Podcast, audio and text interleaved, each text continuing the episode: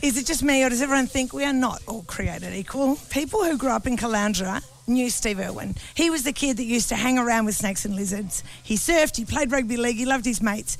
And when he left school, he dedicated his life to the Queensland Reptile and Fauna Park, which he ran with his mum and dad. In the early 90s, Steve met a girl called Terri. She was visiting the park with friends on the final weekend of her trip to Australia before flying home to Oregon. And the rest is history. Six weeks later, he flew to Oregon for Thanksgiving. Then in the January, Terri flew back to Australia and they married in the June.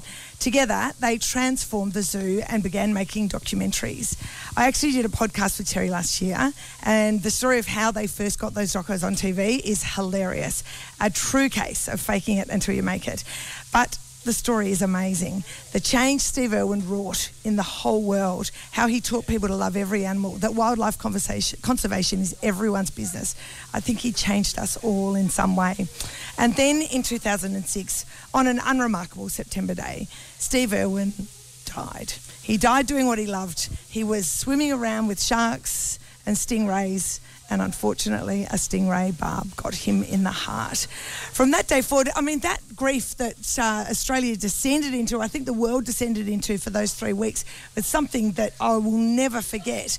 But not long after that, Terri and the family had the wherewithal to say, you know what, we need to do something to remember Steve and remember him forever. And that's what Steve Irwin Day is about. And I asked her in the podcast, you know, I said to her, um, that must have been just such a hard decision. You would have wanted to retreat into your own grief. And she said, Yeah, I did. But, you know, I've been validated so many times. And she told me in particular the story of a woman who stopped her in Woolies here at Beerwah and she, um, she had something to say about Steve Irwin Day. And the woman at the grocery store said, My, my father was murdered.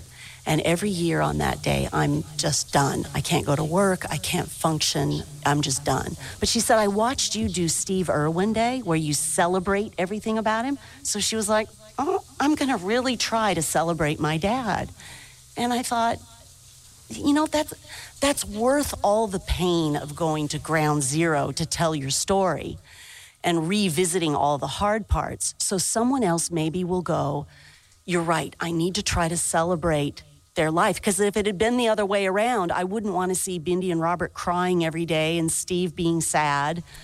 Which is so true, isn't it? And that's what we're doing today. We are celebrating the life of an extraordinary man. He only lived to the age of 44 and literally changed the world in that time. And I love coming here. I love seeing his legacy. I love driving down Steve Irwin Way.